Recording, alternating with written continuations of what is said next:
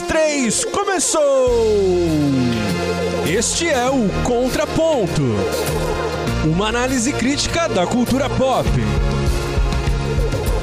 Eu sou Abner Melanias e neste último episódio da primeira temporada do Contraponto terminaremos como começamos. Digo, com dois convidados que estiveram no primeiro episódio. O primeiro é o CEO do Bibotalk, Rodrigo Bibo Giaquino. E aí, galerinha, muito bom voltar aqui no Contraponto, que Abner, essa primeira temporada foi daquelas boas, né? Foi daquelas boas, um bom piloto, um bom desenvolvimento. Enfim, espero que a gente deixe aí. Exatamente, espero que vocês me ajudem a criar um cliffhanger pra próxima. Vamos lá. E o segundo convidado é a nossa versão gospel do padre Fábio de Belo, querido por todos, Cacau Marques. Rapaz, eu queria, queria ser bonito como ele, mas não sou. Mas muito obrigado pela comparação. Tem cavanhaque. Eu tava pensando na inteligência, que realmente a beleza passa longe. Nem uma coisa nem outra. Ah, é estou muito aquém, estou aquém. Mas muito obrigado pela comparação. Então, apresentadas as vozes que estarão nos seus ouvidos, vamos ao contraponto. Chegamos ao 13º episódio do Contraponto e eu preciso fazer algumas considerações para você que ouve e curte nosso podcast. Como eu apontei em edições anteriores, este é o último episódio desta temporada do Contraponto. O Contraponto volta em 2017 com mais 13 episódios, fazendo novamente uma análise crítica da cultura pop. E eu quero te fazer um convite. Pensando que a próxima temporada só estará no ar no ano que vem, e para não ficarmos com aquela sensação estranha quando assistimos uma temporada inteira no Netflix e não tem outra para ver logo em seguida, porque os caras ainda estão produzindo, eu decidi criar o Clube do Contra. Sim, um espaço para quem curte o contraponto e onde poderemos trocar mais ideias. Sim, eu quero conhecer mais você que me ouve e teremos esse espaço para compartilhar temas, planejar algumas ações juntos. Enfim, um espaço de convivência mesmo. O Clube do Contra é um grupo no Telegram.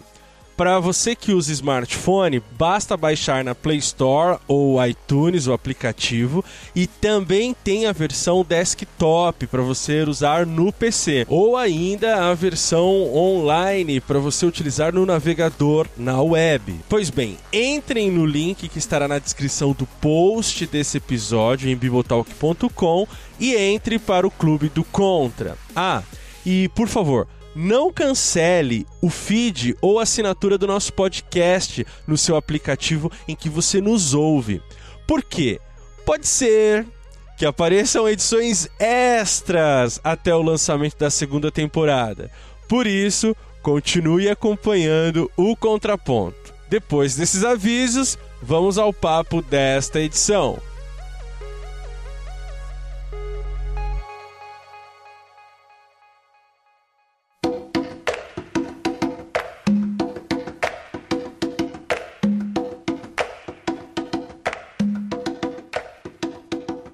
Assiste-se atualmente um crescente interesse por questões culturais, seja nas esferas acadêmicas ou mesmo na vida cotidiana ou vulgar é, da gente. Em qualquer caso, parece que há uma, uma invenção do conceito de cultura como centralidade para pensar o mundo. Eu tô falando dessa tal centralidade num sentido não de colocar a cultura hum, acima né, de outras instâncias sociais, como política, economia, educação, mas é, eu percebo como a cultura atravessa assim, algumas questões do que é social pra gente. Então, seja na análise de como está o país hoje, ou na análise de um filme, ou de um produto pop, como é o caso aqui do nosso podcast, me parece que a cultura de alguma forma atravessa a, a, as questões. E é importante que a gente nesse último episódio fale sobre o que é cultura,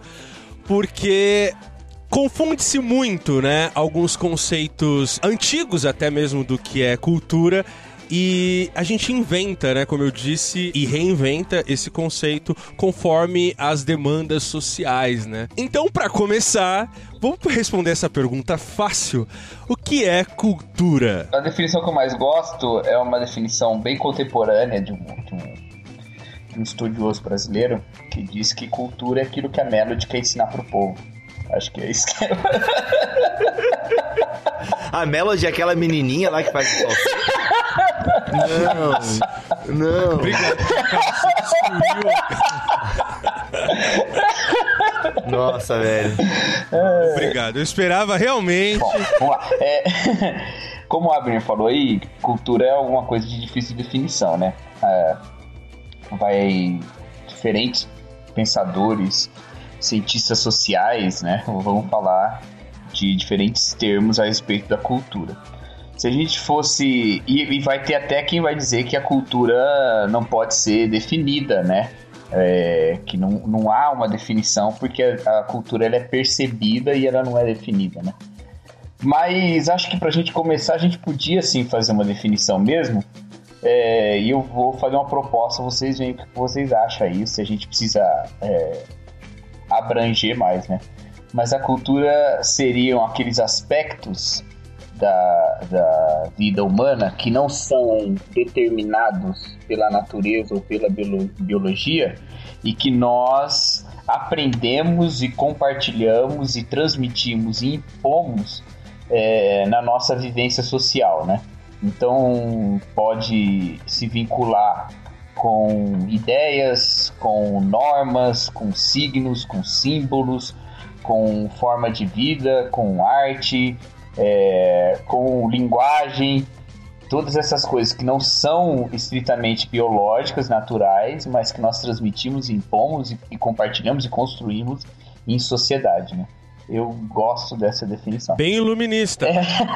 Bem iluminista essa, essa noção. É, ao contrário dos animais que agem só por instinto, né? Até onde a biologia nos diz, o ser humano ele constrói o seu mundo, né? Ou seja, o fato de nós forjarmos a nossa existência é a produção da cultura. Seria a cultura aquilo que nos diferencia dos animais? Se você for pensar que animais também possuem alguns códigos e até mesmo valores, em grupo, será que nos diferenciamos tanto assim? É, pois é, mas. Tarzan tá aí pra, pra fazer uma leitura disso, inclusive, né? Me falta um pouco de conhecimento, de conhecimento biológico pra saber falar sobre isso, né? Zoológico. Mas se a gente fosse tentar alguma coisa, a gente podia falar da linguagem, por exemplo, transmitida entre. Se bem que isso também não é aprendido socialmente, né? Ou será que é?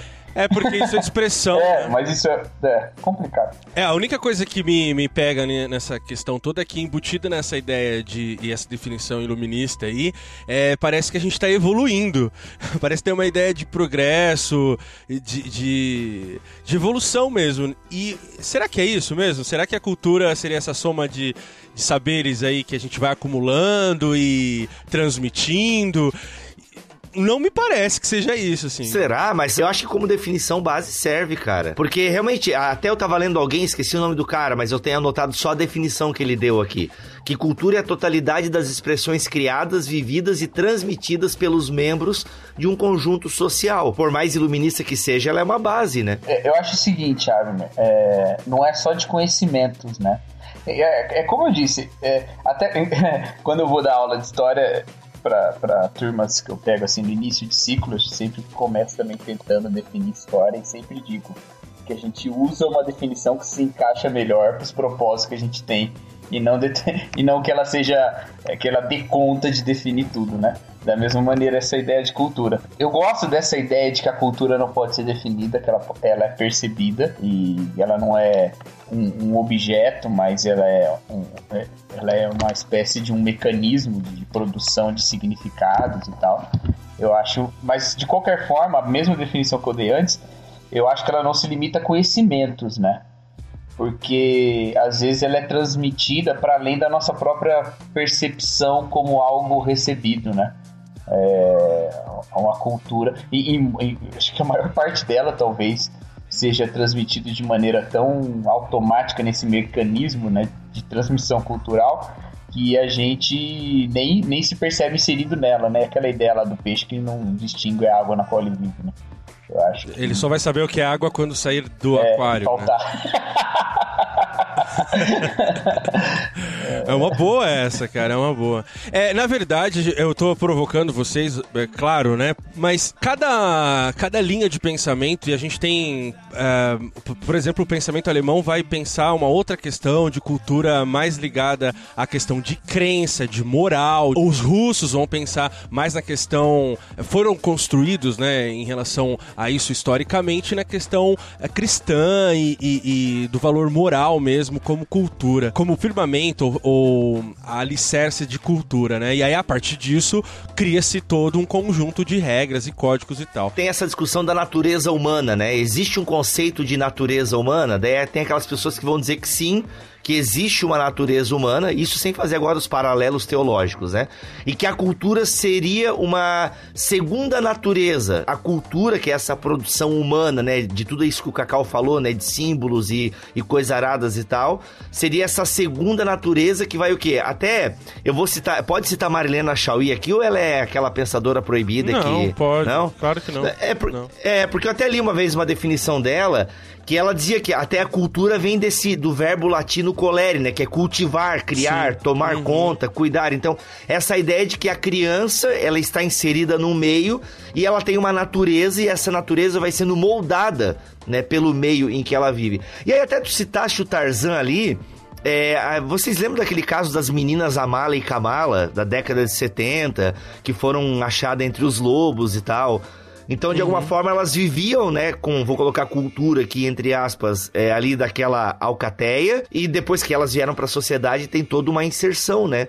Um jeito de viver. Então, nesse sentido que ela torna-se é, humana por ter acesso a essa é, esse jeito humano de viver. Então, nesse sentido, acho que por isso que eu digo que cultura é uma coisa estritamente ligada ao ser humano, né? A produção do ser humano na sua história. O aperfeiçoamento da natureza, digamos assim. Resumidamente, a gente tem, teria três concepções aí fundamentais, talvez. Então, o indivíduo, né, como produtor de cultura, pode ser assim, e ele traz esse conjunto de significados e valores, né? Uhum. E aí a gente teria a questão da indústria cultural, que seria essas atividades artísticas e intelectuais com foco na produção, distribuição e consumo desse, dessa produção, né? Seria aí um segundo aspecto. E um terceiro como instrumento de desenvolvimento político e social, onde o campo é, da cultura se funde ao social. Pode, a gente pode ser a partir daí, né? Essas três três grandes. Eu acho que dentro do que a gente falou, talvez esteja aí essas três orbitando nessas três concepções, né?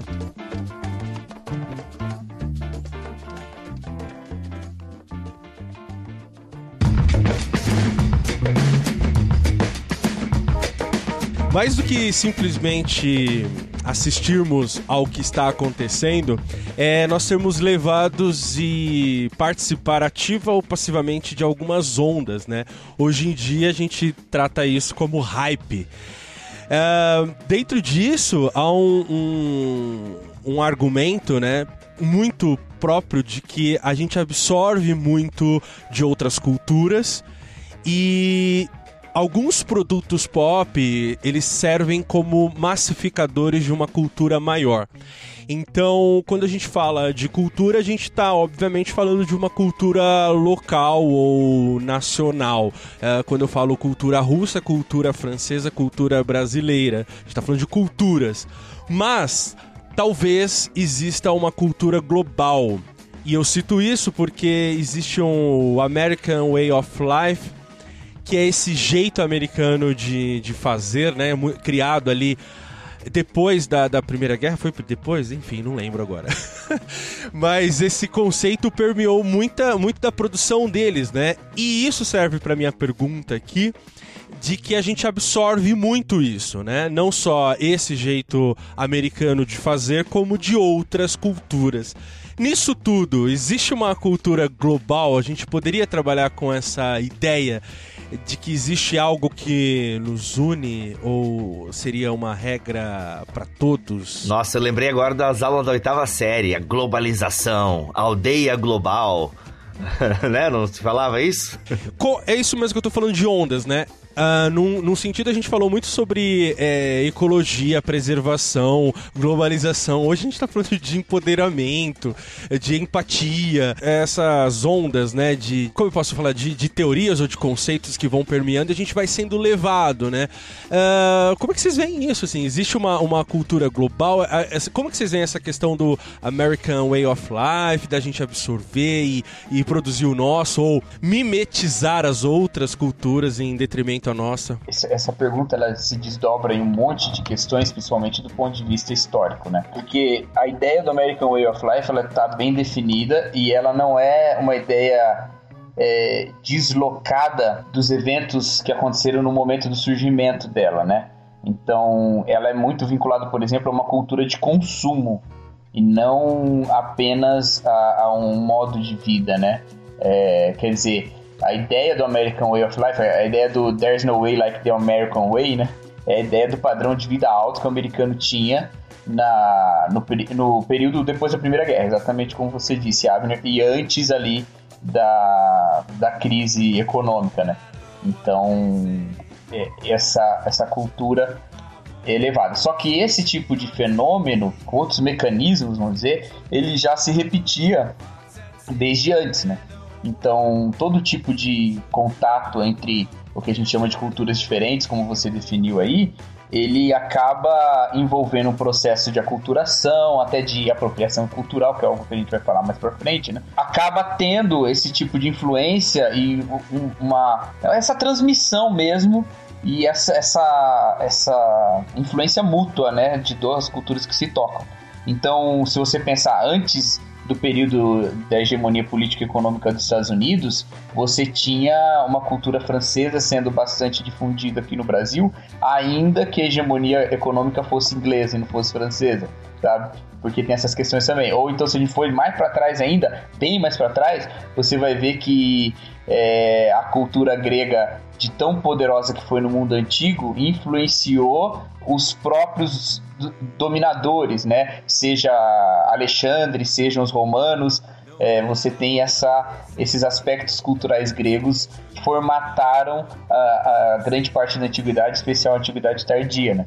Então, de qualquer forma, esse fenômeno de, de mescla, vamos dizer assim, né, uma palavra bem ruim, mas vamos ficar com ela porque eu não estou lembrando a outra, ela está presente em toda a história do ser humano. O que acontece hoje, e que é muito intenso, é porque se a cultura ela é definida assim nesse aspecto social, os nossos modos de participação com pessoas de culturas diferentes e, e, o outro, vamos dizer assim, o outro está mais perto de nós, né?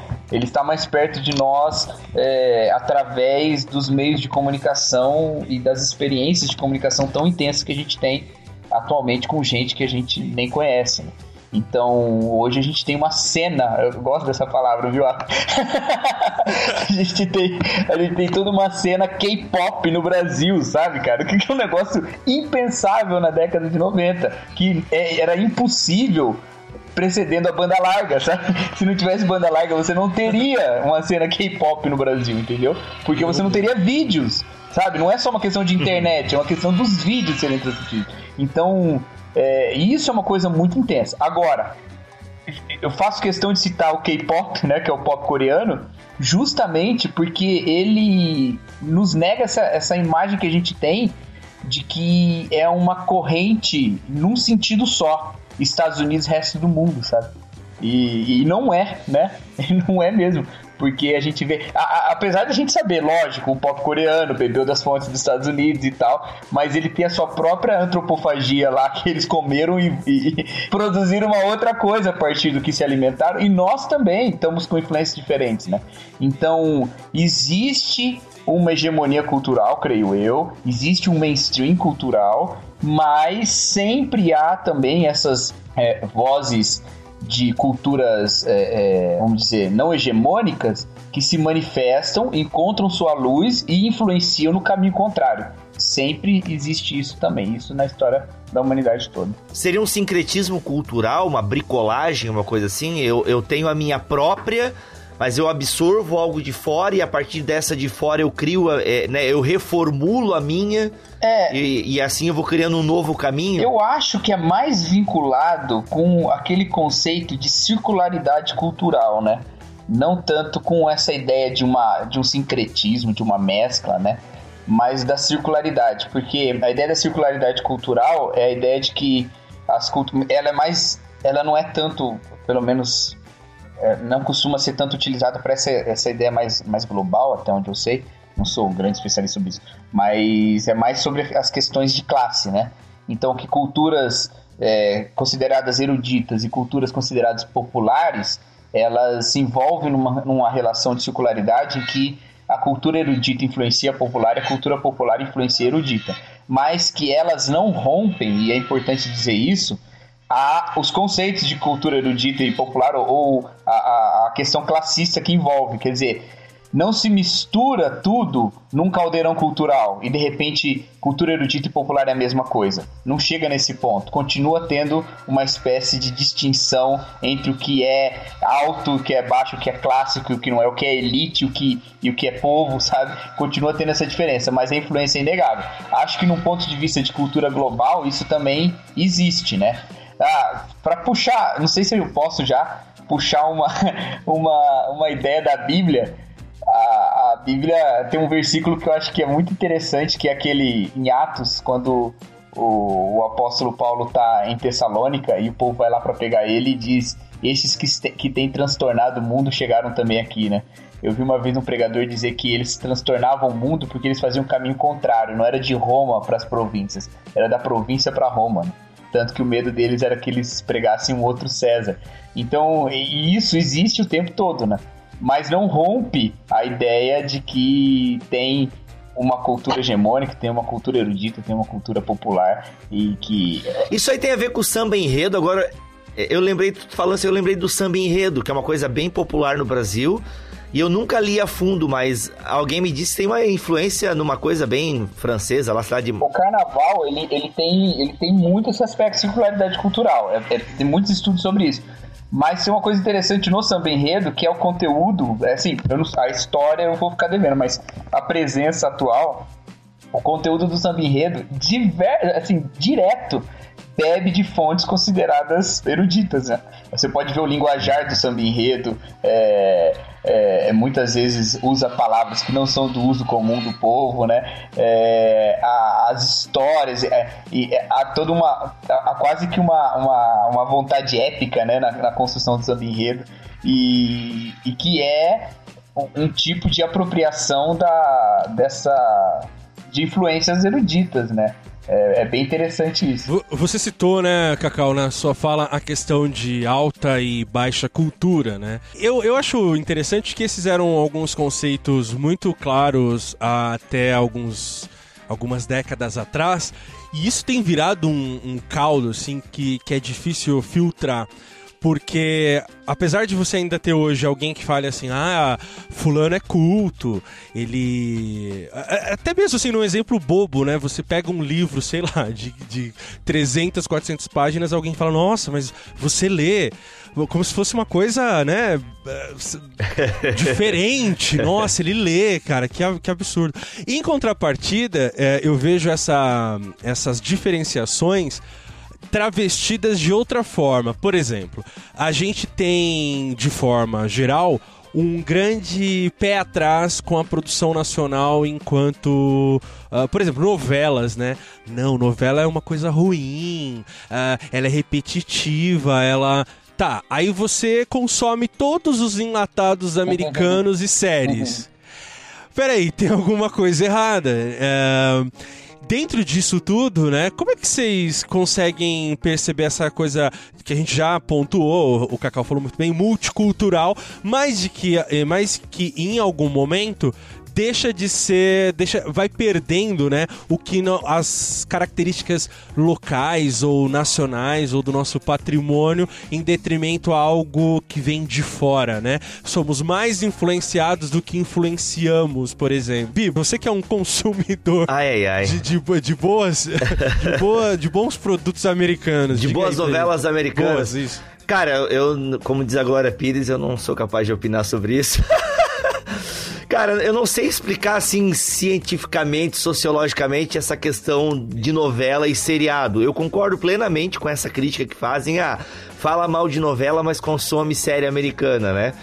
Primeiro que eu nunca falei mal de novela. Né? E eu consumia muita novela na infância, mas o que me atraiu para as séries americanas é a questão de enredo mesmo, de enredo, a qualidade de como é feito. Então, cara, eu, eu acho que quem faz essa crítica à novela é, é porque acho que até para nós que viemos de contexto cristão, digamos assim, as novelas têm até um outro um outro significado, né? Que a galera pegava muito no pé de que novela, essa alienação, aquela coisa toda. Eu, eu pelo menos, vim desse contexto pentecostal, onde novela e a televisão como um todo, ela não era bem vista, né? Mas essa ideia de fazer essa diferenciação, para mim é questão de produção. Tanto que algumas novelas, é, eu lembro da série, ou foi seriado ou foi novela, Mulheres, há muitos anos na Globo, Patrícia Pilar. Eu lembro que essa novela, ou seriado, eu, eu lembro de ter assistido ela pela qualidade dela, até a própria fotografia da, da novela era diferente, né? Acho que até eles estavam usando câmera de cinema, tudo e tal. É... E as novelas globais, digamos assim, que são as novelas que mais fazem sucesso, elas realmente têm uma fórmula repetitiva. Eu acho isso. Nos seriados americanos também tem, mas aí eu não assisto aqueles que se repetem, né? Então, para mim é uma questão mais de produção mesmo. Eu não vejo nada questão cultural. Eu lembro, por exemplo, de uma novela recente que fez muito sucesso entre os. É, eu ia falar entre os nerds, não sei se foi entre os nerds, mas eu lembro que a galera no geral comentava e até acho que no, aparecia no Legendas TV até. É, alguma coisa transcrita lá, que é a novela do. É da Globo mesmo, como é que é o nome dela? Avenida Brasil? Isso, que ela emulou, dizem alguns, Revenge, né? Foi uma emulação uhum. de Revenge e tal. É, eu lembro que a galera comentava essa novela, o final da novela foi, foi um evento na internet e tal, não aos moldes de Game of Thrones e tal.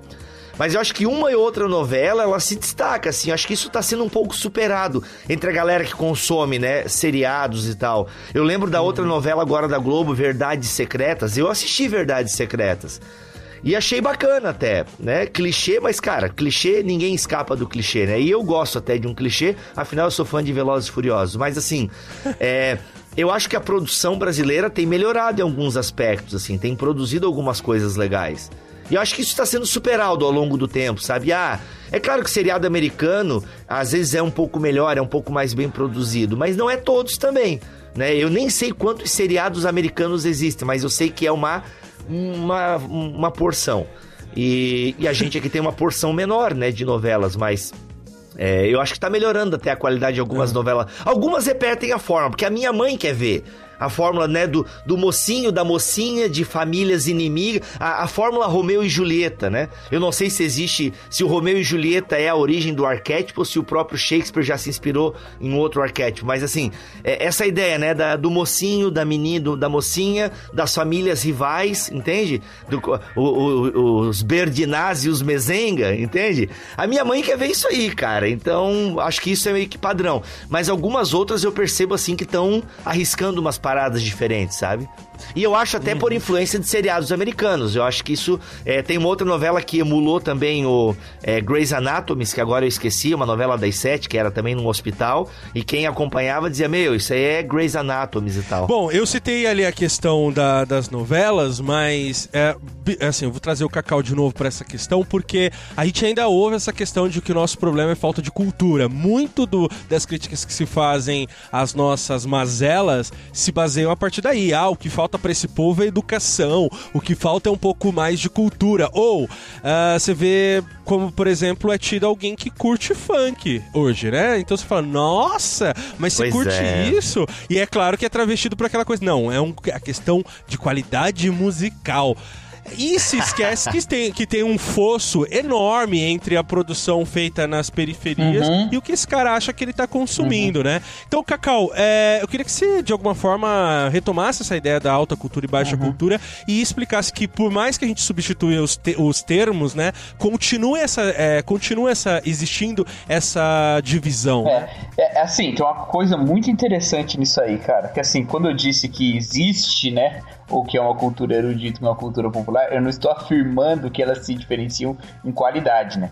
mas que a, a sociedade ou as sociedades, né, que se expressam culturalmente de alguma forma, elas acabam definindo, né, principalmente as mais complexas, eu, creio eu, precisaria fazer um estudo antropológico mais profundo sobre isso, mas creio que as mais complexas, é, elas acabam se definindo, definindo assim, o que é algo de, de alguém da elite, o que é algo de alguém do povo, né? É, acabam definindo essa diferença. Elas não são, é, como eu disse, diferenças em termos de qualidade. E a cultura ela não é estática, ela se transforma com o tempo.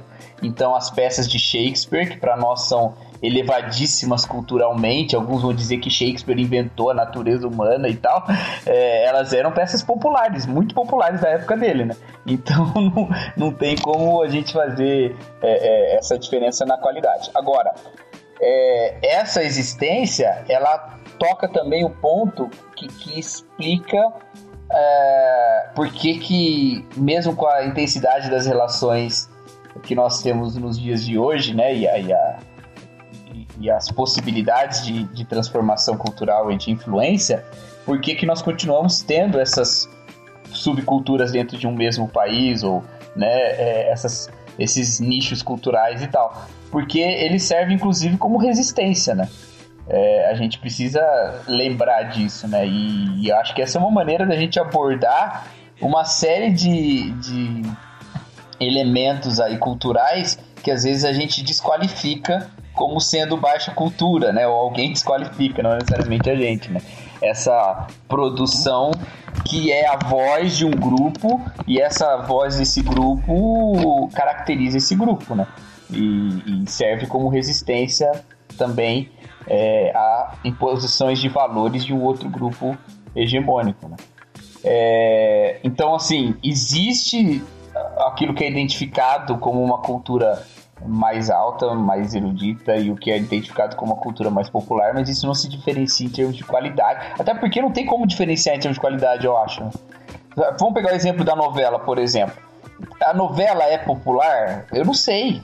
Ela é, em, em grandes aspectos, feita para a população. Mas quem que está produzindo? quem que está escrevendo? É, entendeu? É, é uma produção popular? Não me parece ser né? E da mesma maneira, é, ainda pensando sobre isso, ela não sofre influência também da, da, das vontades é, da, das vontades dos grupos é, não, não de elite, né? Com certeza, se você pensar essa ideia da repetição que o Bibo colocou, ela, ela parece que as novelas são todas iguais, mas elas não são. De um tempo, um tempo para trás, a, o centro da história estava sempre é, fixado em famílias de elite, de alto rendimento, porque a novela era aquilo que a pessoa queria ser, né? E de um tempo para cá já houve uma reafirmação da periferia como centro da história e os valores, né? Paraisópolis. É, é não só. É, é, um ótimo exemplo, né? Mas bem antes disso já começou, mas Paraíso, a, a Love Paraisópolis tinha essa, essa, essa situação também. E, e, e, a afirmação da cultura popular e tal, que é uma influência na contramão, né? Do que a gente esperaria, né? Então. Agora, eu acho que é importante a gente fixar essa nossa visão sobre a ideia da resistência, que isso aí não toca na, na, na, na, na novela, né? Mas existem expressões culturais que são vozes assim, gritos de voz, inclusive, contra uma massificação até. Né? E essas vozes elas estão também na periferia, elas estão é, é na, na, na, nas vozes não, não elitistas, né? É a tal da contracultura em grande, em grande parte, né? Que se levanta e, se coloca. E aí a gente entra, acho que num, numa, palavra, numa expressão muito dita hoje em dia, que é a ideia da apropriação cultural, né? Uma galera critica esse conceito, dizendo que ah, isso aí é besteira e tal, mas faz, tem lá o seu sentido, entendeu? Tem o seu sentido você pensar que uma cultura de resistência, ela vai de maneira muito sorrateira sendo apropriada por um grupo hegemônico e, e, e, e, um grupo que lidera, né, um grupo de elite e que é, eu, eu tô, você tá vendo que eu tô com dificuldade de encontrar o tempo. Se tiver um termo melhor, vocês me ajudam. Mas um grupo de elite mesmo que vai se apropriar. De coxinha. É, não, não necessariamente, não. Mas que vai se, apro se apropriando desses símbolos e dessas vozes e tal, e vai depois é, esvaziando a essência da manifestação e ficando só com a forma, né? Então, isso é algo que, que faz sentido. Agora, de novo, nem essa apropriação é tão vazia de essência quanto parece, e nem a, a, a, a, o isolamento dessa cultura de resistência é tão eficaz quanto também se pode pensar, né? Então isso também precisa ser colocado em perspectiva. Eu queria perguntar para vocês sobre essa questão de alta e baixa cultura, que realmente é uma dúvida que eu tenho, assim, e até um preconceito que eu quero compartilhar com vocês. Mas uhum. quando a gente pega o, o, funk, por exemplo, aquele funk mesmo que toca nas periferias, da galera do trenzinho, né, da galera, né, nos bailes, os, os famosos baile funks que a gente vê por aí. É, como é que vocês veem isso, né, esse baile funk, é, de, de, músicas que de alguma forma é, parecem depreciar, né, a mulher e o corpo da mulher, em comparação com, por exemplo, eu vou pegar, ficar aqui no Brasil mesmo, um rock, um rock nacional, um pop rock, uhum. né? Ou até mesmo a própria MPB, digamos assim, né? Que eu não consumo, mas é tida como, né? Uma, acho que a MPB é tida como alta cultura, né? A música popular brasileira, um Chico Buarque, um Caetano Veloso, um uhum. é, Milton ou Newton, Milton, né? Nascimento. Então, assim. Meu Deus. É, é, eu sei que ele canta um amigo lá, né? Inclusive abandonou o show por causa de flatulências. Eu só lembro disso. Né? Tá, eu vou cortar essa. ok, desculpa. então, assim, como é que vocês enxergam isso, né? Vocês não fazem essa diferença. É, eu não tô querendo aqui é, depreciar, ainda que no meu preconceito embutido, para mim, meu, aquilo uhum. ali, né? Mas eu acho que tem o seu espaço, respe... eu respeito, mas eu não concordo com essa prática, certo. né? Mas como é que vocês veem isso? Não é uma baixa cultura e uma alta cultura? Ou eu não tenho como. Mas o que, é que eu vou usar para julgar e dizer que aquilo é alto e aquilo é baixo? Eu queria entender e é por isso então que a gente tira essas classificações. Me fiz claro. Fez. Uma, uma, duas coisas que você falou que, que me, me saltam aí aos ouvidos e eu, eu preciso pontuar. A primeira é em relação à a, a crítica do conteúdo que pode ser feita em qualquer, é, em qualquer classificação. Então, quando você coloca ah, a questão da objetificação da mulher tal, que seria a, a base aí do, dos funks que a gente teria, ou dos movimentos de fluxo, que seriam essas, esses agrupamentos de, de, de coletivos uh, ah, para ouvir, para beber, para dançar. É, existe sim e pode ser feita uma crítica ao conteúdo. Agora, nunca essa crítica ao conteúdo pode ser feita é, como camuflar, é, para camuflar uma, um preconceito em relação à manifestação cultural.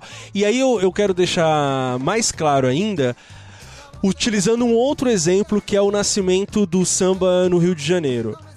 Hoje a gente tem, é, e parece muito claro, que o samba é um patrimônio nosso, assim, nossa, nós, nós somos o país do samba, né? E aí tem os estereótipos disso, é óbvio, mas podemos considerar que o samba seja um ritmo que nós produzimos em, em já produzimos em quantidade muito grande, né? E que pode ser um traço da nossa cultura. Ok. Só que se a gente for resgatar o surgimento do, do samba, ele foi. Uh, de resistência. Ele era feito dentro dos terreiros e os terreiros eram perseguidos pela polícia no, no Rio de Janeiro como se fosse a, a Uh, tem um, um, livro chamado Desde que o Samba é Samba, do Paulo Lins, que é um roman é romanceado, mas traz muita, muita, muito dado histórico sobre esse, esse, essa origem do samba, que foi altamente perseguida por ser uma manifestação, digamos, fora do que se esperava uh, do povo, né? Então, quando a gente tenta dizer que existe um padrão e ah, existe uma forma de fazer, a gente está anulando as manifestações muito próprias de um, de um, de um, de um grupo de pessoas que pode ser local. Ah, eu estou citando o samba, mas a gente pode falar de maracatu. Uhum. Uh, a gente pode falar de. Ou mesmo da, do que está sumindo da, da, cultura quilombola, que existe todo um, um, um resgate para que não se perca isso, né? Então, respondendo a sua pergunta, Bibo, sim, pode ser feita uma crítica ao conteúdo, como pode ser feita uma crítica às músicas do Justin Bieber, que também tem um conteúdo alto de explicitação uhum. e. e uh, enfim. É, só que a gente tende a consumir um Justin Bieber é, de forma mais passiva do que a gente ouviria um funk. Claro que eu não estou defendendo o, o, conteúdo explícito de uma música de um funkeiro qualquer, mas é, eu quero colocar que, que as manifestações culturais elas não podem ser é, abafadas pelo que eu acho, ou um grupo de pessoas acha que deve, deva ser uma manifestação cultural uh, boa. É, a, e, a, quer ver, a própria questão da, da, explicidade, da explicicidade aí, é, você pode comparar, por exemplo, uma letra do funk que é bastante explícita sexualmente, com letras de rock, por exemplo, do uh, Squeeze Box do The Who, que fica falando in and out, in and out, in and out, que você sabe do que, que ele tá falando, né? E, e, e, tem um monte de canções. Tem uma entrevista assim, muito legal do Reginaldo Rossi no Jô Soares, em que ele vai falar sobre o brega no mundo. E ele era um ele não era só um, um, um cantor de brega, ele era defensor do brega. Né? E ele vai dizer com toda razão e propriedade que Love Me Tender do Elvis Presley é a música brega mais tocada no mundo. E é, cara. Entendeu? Esse Cacau me surpreende, cara. Ele vai do rock ao brega, é uma coisa linda. A gente acha que não, né? A gente tem essa questão. É, é assim, mas de novo, isso, é, isso acontece, isso é assim, isso sempre foi assim, né? E dá pra gente resistir aí, dá pra gente mudar esses conceitos. Acho que a gente precisa se livrar desses preconceitos, né? E o próprio, a própria bossa nova aí que o Bipo falou da MPB, ela é uma. ela é uma gourmetização do samba, né? ela é, Total, ela é, é você mesmo. pegar o samba, e eu adoro, eu adoro bossa nova, gosto muito, mas é você pegar um samba e botar. E até nesse contexto, assim, o Chico Buarque, que é um filho da elite, é, é, sem sombra de dúvida, né? O seu pai é um dos, foi um dos maiores é, é, intelectuais do Brasil, da história do Brasil. O Chico Buarque, quando ele se volta para o samba, ele se volta para um samba que ele considerava, o que a, a, cultura, a sociedade já considerava um samba velho, né? Que era o samba do Cartola, que era o samba, né? Que era esse, o, o, o Chico Buarque fez pouquíssima bossa nova, ele quase não fez bossa nova. Ele, ele já resiste a essa ideia. E mesmo assim, você vai ver que, que é a ideia da circularidade cultural também. Ele tá bebendo de uma expressão popular, super popular, mas ele tá colocando ali toda a influência também erudita que ele teve, né? E é muito louco isso.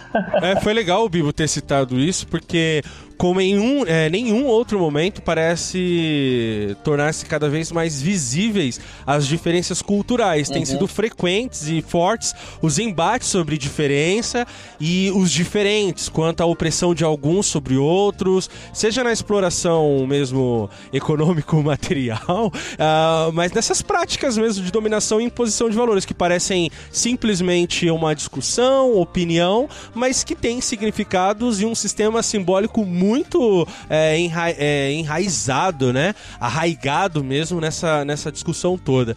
Bom, uh, o, o Bose, que é um, um, um intelectual uhum. aí, uh, brazuca, ele vai dizer que não existe esse termo, é, não existe cultura, mas culturas, né? Uhum. Então, a minha pergunta para vocês é: existe, existiria um, um repertório comum de princípios, de códigos, de valores que fossem comuns a todas as culturas. E eu tô puxando isso porque hoje se faz um tipo de cinema blockbuster nos Estados Unidos que pensa o, o, o, as personagens para dialogar com cada pessoa em cada parte do mundo, ou mesmo a Pixar com, a, com o seu, as suas animações que conseguem se comunicar com qualquer pessoa em qualquer cultura. Então, eu queria que a gente falasse um pouco de cultura e culturas. E se vocês percebem dessa mesma forma. Caraca. Essa pergunta é maravilhosa, cara. Eu, eu gosto muito disso. Porque a gente quando a gente vê na história os grandes choques culturais, né? É, por exemplo, acho que o, o, mais, mais evidente, na minha opinião, é a, o encontro dos europeus com os nativos americanos, né? Parece que realmente não há nada de comum, né? Não há nada de comum. É... Se a gente puxar um pouco para teologia, você vai ver, por exemplo, C.S. Lewis lá no início do seu do seu livro clássico, lá, Cristianismo Puro e Simples, tentando defender a ideia de que há uma noção de certo e errado que transpassa qualquer tempo e espaço, né? Então há alguns, algumas questões culturais que são realmente gerais, né? Para toda a experiência humana. É, eu confesso que, apesar de adorar o livro dele, eu não me convenci muito. Também não era o propósito dele tentar convencer muito profundamente isso, mas eu não me convenci muito da explicação dele. Mais uma vez, o professor Leandro Carnal, falando sobre a conquista da América, ele dizendo essa questão da imposição cultural dos europeus e, e de uma vitória cultural dos europeus sobre os os nativos americanos na época da conquista, ele fez uma pergunta. Ele falou: olha, de fato houve uma imposição, uma, uma vitória cultural é, é, é, entre dois mundos que não tinham nada em comum, ou há ali um elemento comum muito, muito presente que é a morte, né? Quer dizer, será que quando a gente encara a morte, a morte não significa a mesma coisa para todo mundo, ou quase a mesma coisa, né? Ainda que a gente a interprete de maneira diferente, ela, essas interpretações não são frutos de uma percepção que tem uma raiz comum muito profunda do que a gente pensa sobre, sobre a morte, é um medo muito profundo. Então, alguns filósofos defenderão, inclusive, a morte como esse denominador comum de todo mundo, né? Que ali a cultura, a cultura se iguala, né? É, mesmo assim, para a morte a gente dá sentidos diferentes, a gente dá significados diferentes, a gente encara diferente, de maneira que, ainda que ela seja uma experiência muito comum, a gente atrás para a vida de maneiras diferentes também, né? Então, se eu fosse responder, eu ia dizer que as culturas elas são comunicáveis, mas acho que elas nunca são coincidentes, sabe? Eu, eu acho que a gente consegue ter uma espécie de uma linguagem cultural básica, a gente consegue dialogar, a gente consegue, por exemplo, falar sobre vingança, sabe? Para pegar em termos de filme aí, por exemplo. Um filme sobre vingança pode ser compreendido, mas vai ser julgado com, com padrões culturais diferentes, né? Em, em uma sociedade a vingança é tida como elevada, você precisa se vingar, é importante, é necessário que você se vingue. Em outras, a vingança é fraqueza, você é fraco por não perdoar, entendeu? Mas a gente vai conseguir conversar sobre vingança porque o conceito de vingança tá, a gente sabe o que é, né? Então, acho que há um substrato, mas ele é sempre permeado e contaminado por valores culturais que são diferentes de cada um. Eu responderia dessa maneira, não sei se eu tô respondendo a contento. Não, é, o que eu tava pensando aqui enquanto o Cacau falava e até diante da tua pergunta, eu acho que em comum a todas as culturas é o próprio ser humano. E eu acho que não sei se o ser humano é esse ser tão complicado assim. Ah, o que, que eu quero dizer com isso? É, claro, nós somos complicados, mas será que não existe é, algumas necessidades básicas ou algumas características básicas é, de que nos fazem humanos, a própria morte, né? Ou o medo da morte, ou estar diante da morte, como o próprio Cacau falou. Então, como eu, a gente definiu lá a cultura no começo, né? Como uma produção humana, né? Como é, é, um ser que está forjando, ou seres, né? Uma sociedade que está forjando a sua própria existência. Quando um blockbuster faz um filme, ele pega estereótipos, então ele não vai acertar todo mundo, mas pode acertar uma grande maioria, né? Por que, que pessoas é, se encantam com horóscopos, por exemplo, né? Vai me dizer que vocês nunca leram o horóscopo e falaram, putz, isso aqui né, não, não, deu uma fechada. Ou nunca aconteceu com vocês? Não. não? Então, não. quando eu li horóscopo, cara. Sinceramente, cara, vamos lá, vamos ser é. sinceros. É. Eu acho difícil. Deve ter uma explicação científica para isso, mas eu acho difícil a gente ler o horóscopo e não achar que ele tá falando da gente. Então, acertou até minha cor preferida, cara, vermelho. Então, assim, olha só, é, eu acho que existe alguns padrões, talvez, né? A, a, própria psicologia, eu nunca estudei psicologia, mas eu acho o fato de existir uma ciência chamada psicologia é porque existe alguns gatilhos, existem algumas coisas padrões no ser humano que, claro, com variações, né? E, e sempre existirão as, a, as exceções. Mas, grosso modo, existem é, é, esses padrões na humanidade. E eu acho que é isso que faz com que a cultura também se espalhe pelo, pelo mundo, ou uma visão cultural se espalhe, porque você acaba se identificando, porque aquela cultura mostra algo que já estava em você, de certa forma, né?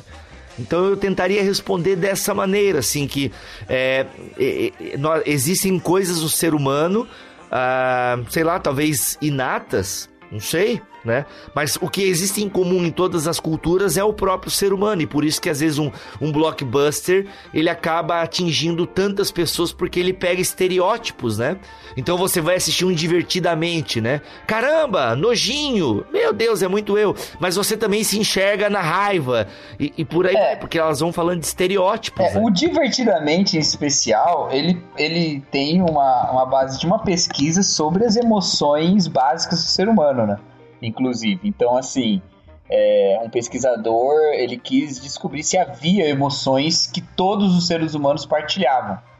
E aí ele tirou fotos de muitas pessoas fazendo diversas expressões de emoção e apresentou para dezenas de culturas diferentes e todos identificaram seis emoções básicas. Todas elas identificaram essas seis que é a tristeza, a alegria, a, o, o, o, medo, o, a ira, né, a raiva, o nojo, o nojo e a surpresa.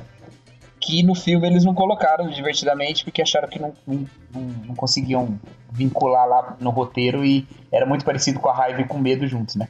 Mas as outras cinco eles usaram. Quer dizer, a ideia do Divertidamente é realmente falar das emoções que podem ser tidas como universais, né? Mas aí vai para outra questão, né? Emoção em si é cultura, né? Porque você pode Nossa. ser triste, mas você pode estar numa cultura em que a tristeza é algo é tido como algo muito ruim.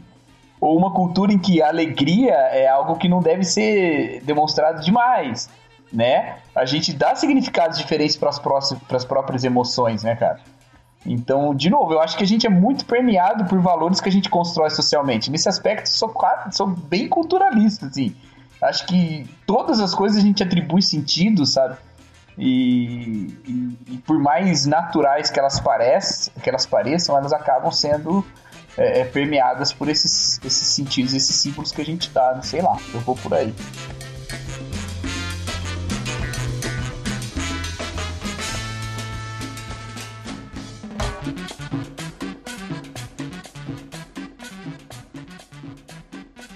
Como tenho na mesa aqui um teólogo, um pastor, quero que vocês façam aqui uh, valer a presença de vocês me respondendo qual a relação do cristão e a cultura. É uma questão simples, né? Eu acho que dá para em cinco minutos Nossa. a gente acabar.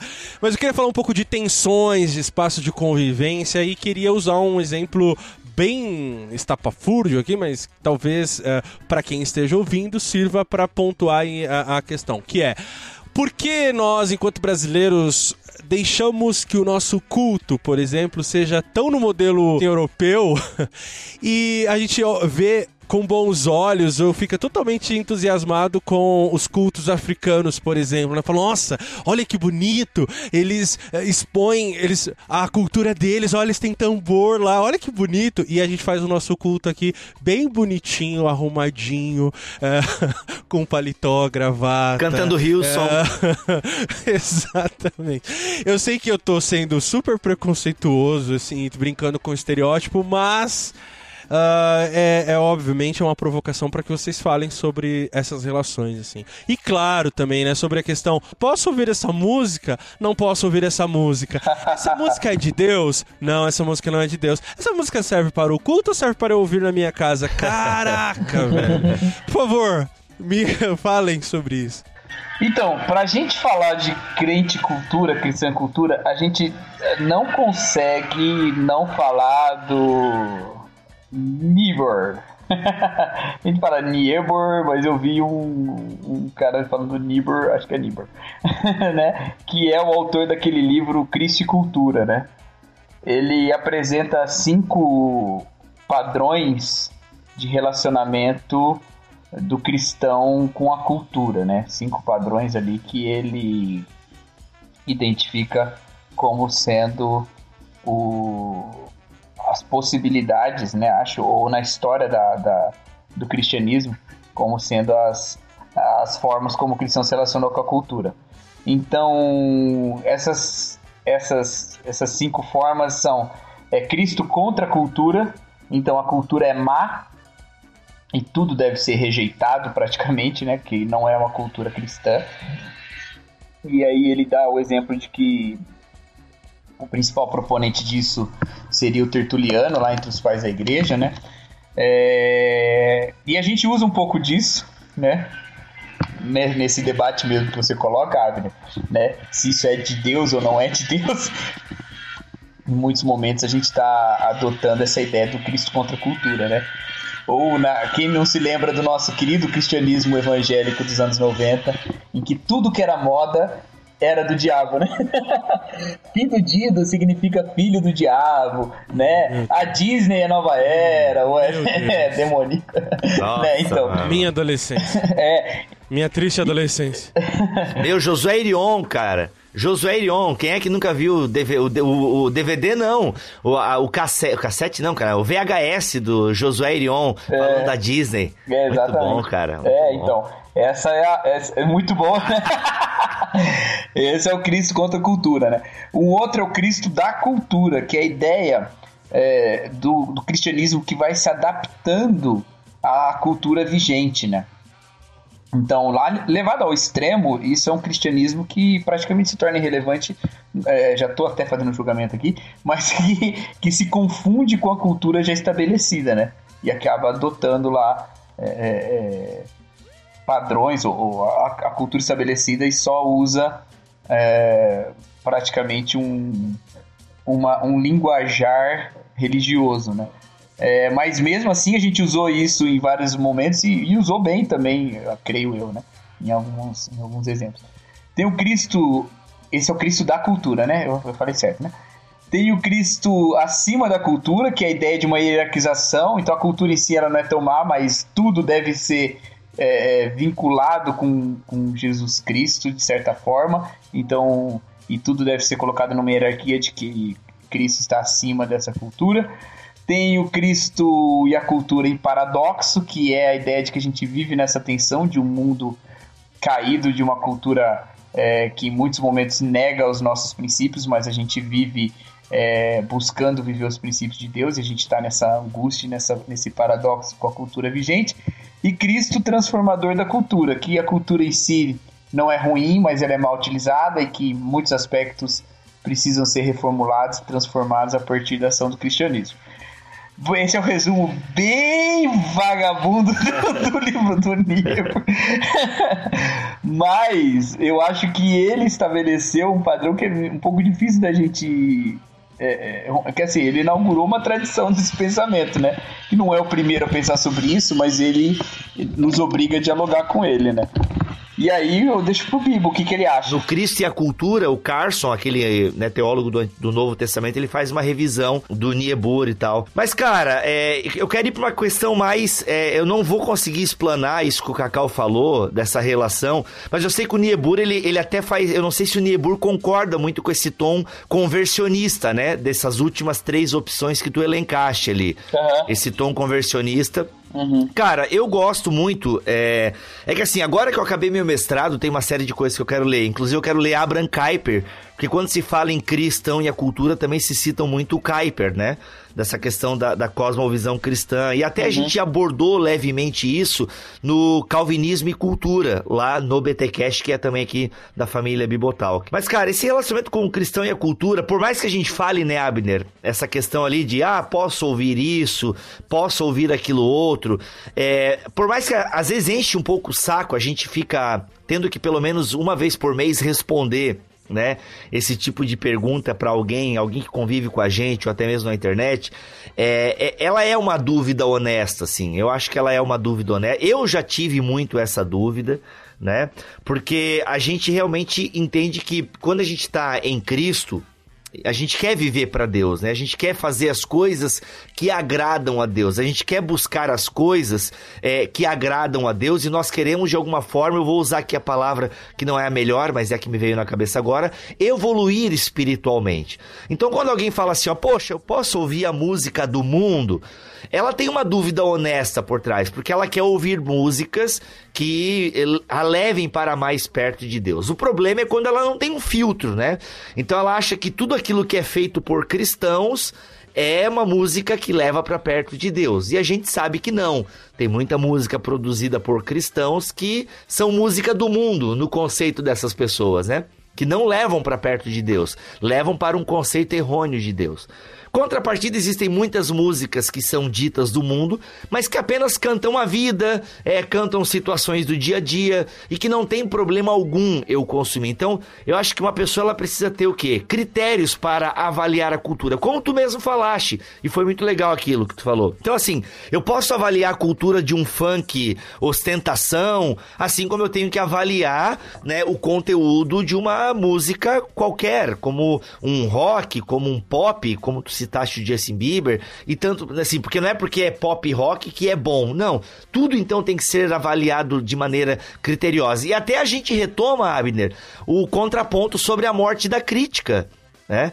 Então, a, você tem que ter, procurar ter base, igual vocês, né? Vocês dominam aí, ou pelo menos consomem, né? A, a, a bossa nova, a MPB. Vocês conseguem ter um olhar que eu não consigo ter porque eu não consumo. Então, vocês leem os críticos dessas músicas. E isso não afeta a espiritualidade de vocês né? Vocês, conseguem, eu, é, vocês conseguem ouvir Tiago York, por exemplo, é um cara que eu sei que já é velho, mas eu, eu descobri recentemente, né? Então, poxa, eu consigo ouvir a música do cara, ele canta o amor, ele canta é, poesia, é, né? É, tem filosofia nas suas músicas.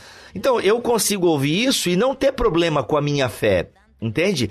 É, isso não, pelo contrário, me faz pensar, me traz reflexão, e isso é bom.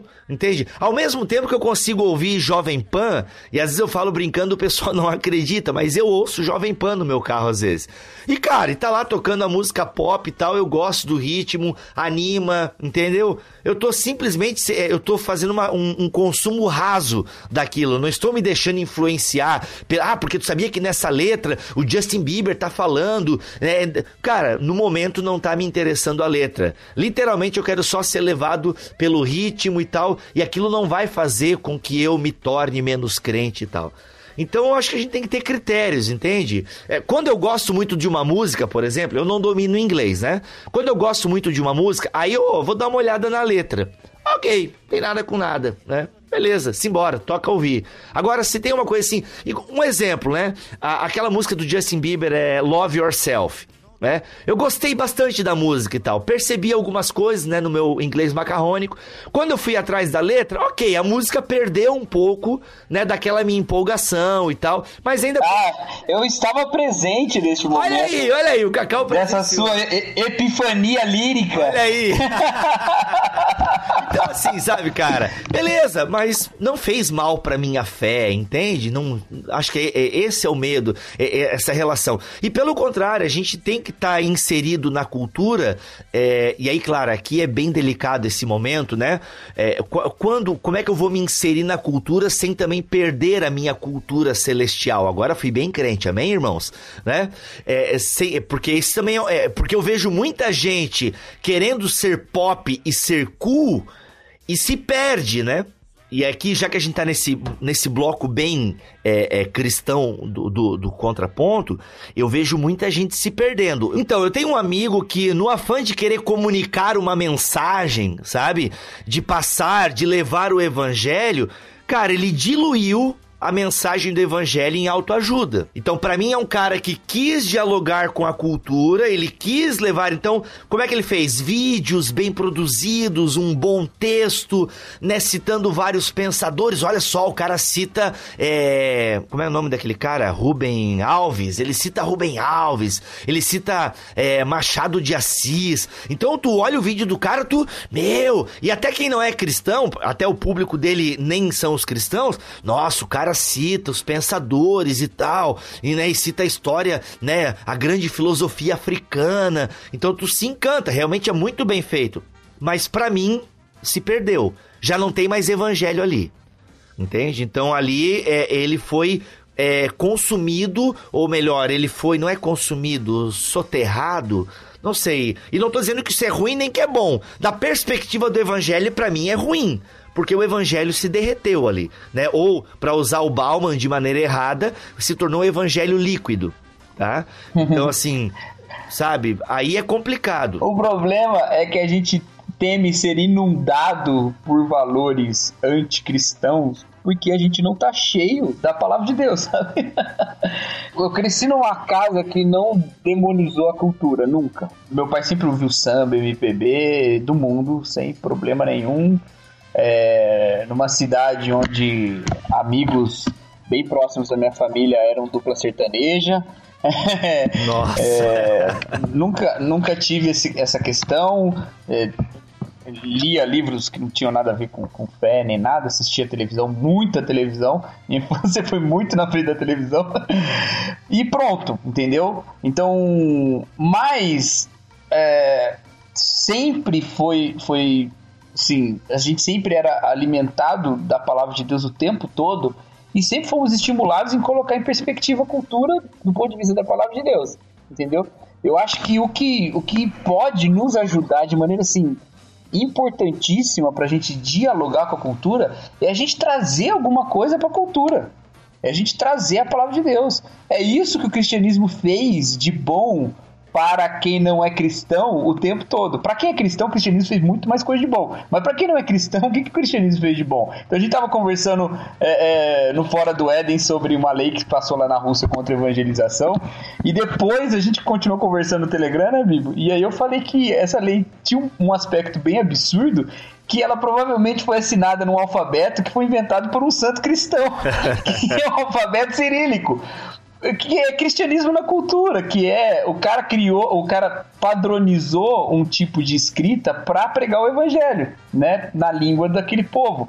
É, é, e você tem as pinturas cristãs, você tem a arte cristã, e elas não falavam simplesmente, é, é não comunicavam simplesmente o evangelho, elas comunicavam toda uma visão sobre como o cristianismo daquela época e sobre como os cristãos é, é, veem o mundo, sabe?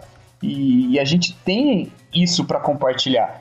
Mas para isso a gente precisa ter isso. E a gente precisa se encher do que é realmente a palavra de Deus. Se a gente tiver essa segurança, todas as formas de a gente se relacionar com a, com a, com a cultura, elas serão produtivas, elas serão, elas acrescentarão alguma coisa numa perspectiva diferente, sabe?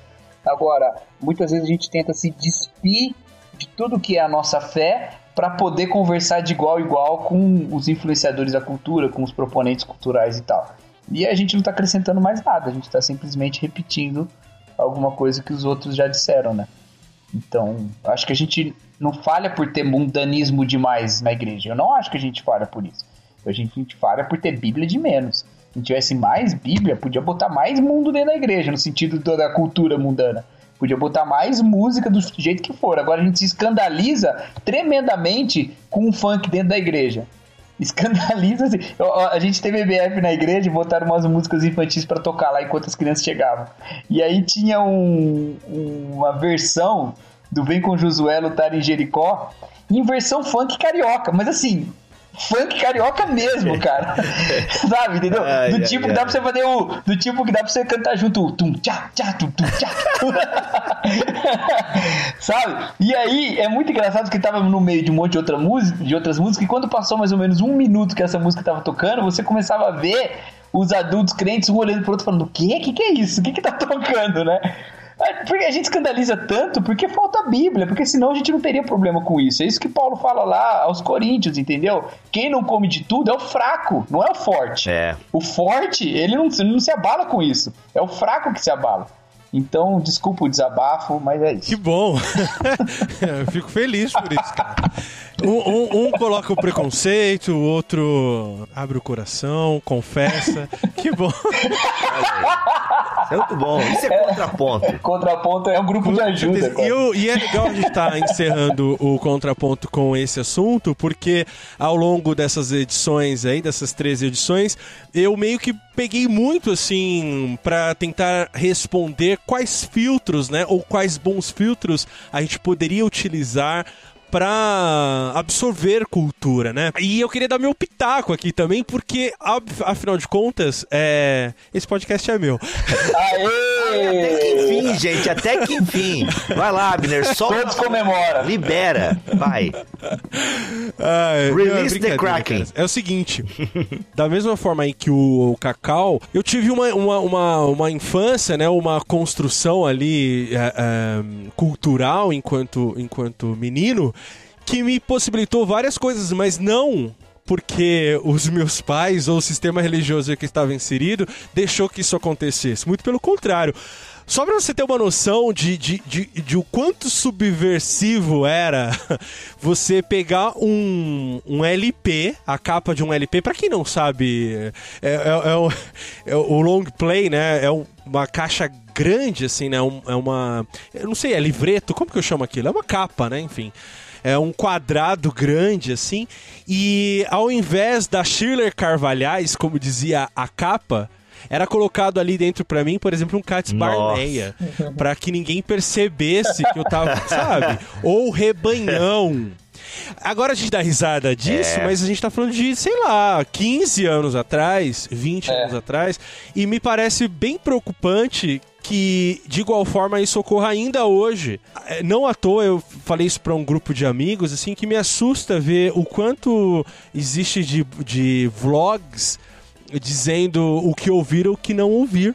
Então, ao contrário do que o Bibo disse, de que, claro que é legítimo os questionamentos, o que talvez não seja legítimo é essa onda de, de líderes ou influenciadores dizendo que eu devo ou não devo consumir, você entende? Essa responsabilidade do que eu posso, do que eu não posso, é muito particular. E aí, quando eu busco alguém acima de mim para avalizar o que eu posso consumir ou, ou não, o, o que eu sou a não ser uma massa de manobra? Não sei pouco, né? Então eu queria, sei lá, que as pessoas lessem mais. Aí, aí fica aquela coisa assim, nossa, leia mais e você vai ser cool, né? Não, não é isso, mas assim, vai ler um pouco de Eugene Peterson, vai ler Espiritualidade Subversiva, vai ver A Maldição do Cristo Genérico, vai ver o Felipe Anse com Deus Invisível, vai ler Adélia Prado, vai ver o Rubem Alves. Agora, não dilua o evangelho por causa disso. Como conforme o Cacau disse, eu concordo muito com isso. Uma coisa não, não é tirada de você por você entrar em contato, né? Muito pelo contrário, é transformadas. Imagina o que você pode produzir de cultura quando você entra em contato com outro tipo de cultura, com toda a sua carga, né, de, de, de, de evangelho, de espiritualidade, o que, que não pode ser gerado, né? Então eu fico muito curioso para saber o que, o que essa onda boa pode gerar lá na frente, inclusive porque estamos sendo inundados hoje por algumas outras ondas que a nossa espiritualidade, o nosso. Uh, não é nem espiritualidade, né? A nossa religiosidade diz não. Não ouça, não veja, não consuma. Só que tá estampado aí, tá na nossa cara. Como que a gente vai dialogar com isso? Ou como que a gente vai dialogar com pessoas que consomem esse tipo de cultura? Então é um desafio e eu tô muito afim de participar disso, assim. então é isso.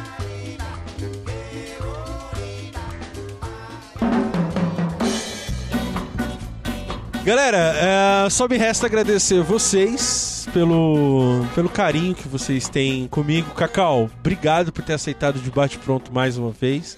Valeu, você mano. Você é o, um cara especial para mim. E cara. você para mim, velho. E Vida longa ao contraponto. Coraçãozinho, coraçãozinho, gente. e, e, e faço coro junto com o Bibo aqui. Fala, Bener, que a gente gosta de te ouvir, É verdade, velho. Dá a sua é opinião, pô. Na- o que a gente promete, então, na segunda temporada, como cliffhanger aqui, é mais Abner no contraponto. Olha aí. Vou, con- vou contar, vou contar uma, vou contar uma história pra vocês. Oh, meu Deus. Eu, a primeira vez que me chamaram pra gravar o Achando Graça, eu fiquei muito empolgado.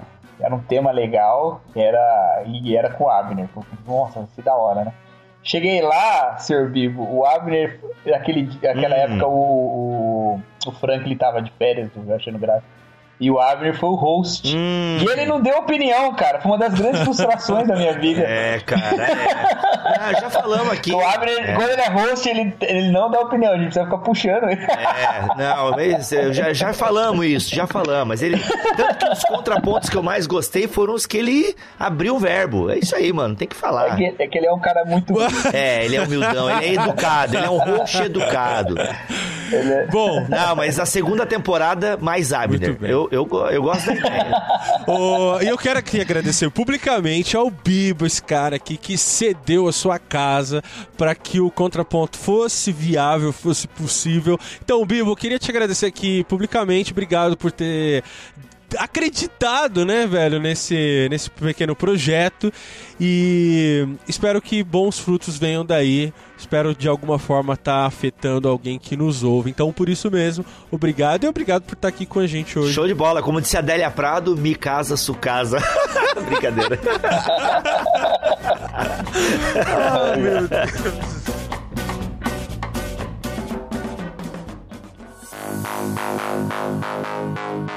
E você que nos ouviu até aqui, apresente seus pontos e até mesmo seu contraponto nos comentários desse post em bibotalk.com ou nos mande um e-mail para contraponto@bibotalk.com. E como esse é o 13 terceiro episódio dessa primeira temporada e o último, eu quero agradecer aqui a cada um que reserva um tempo para ir lá no site, fazer suas considerações. Agradeço demais o carinho de vocês, a quem tá ouvindo, a quem tem vindo até mim nas redes sociais para falar, para dar os palpites, para apresentar outros contrapontos, enfim, aqueles que elogiam, os que criticam e mesmo aquele que não comenta, mas indica, que compartilha então para vocês, meu muito obrigado. Bom, se você utiliza a iTunes e gosta do conteúdo do Contraponto, coloque o nosso podcast em destaque.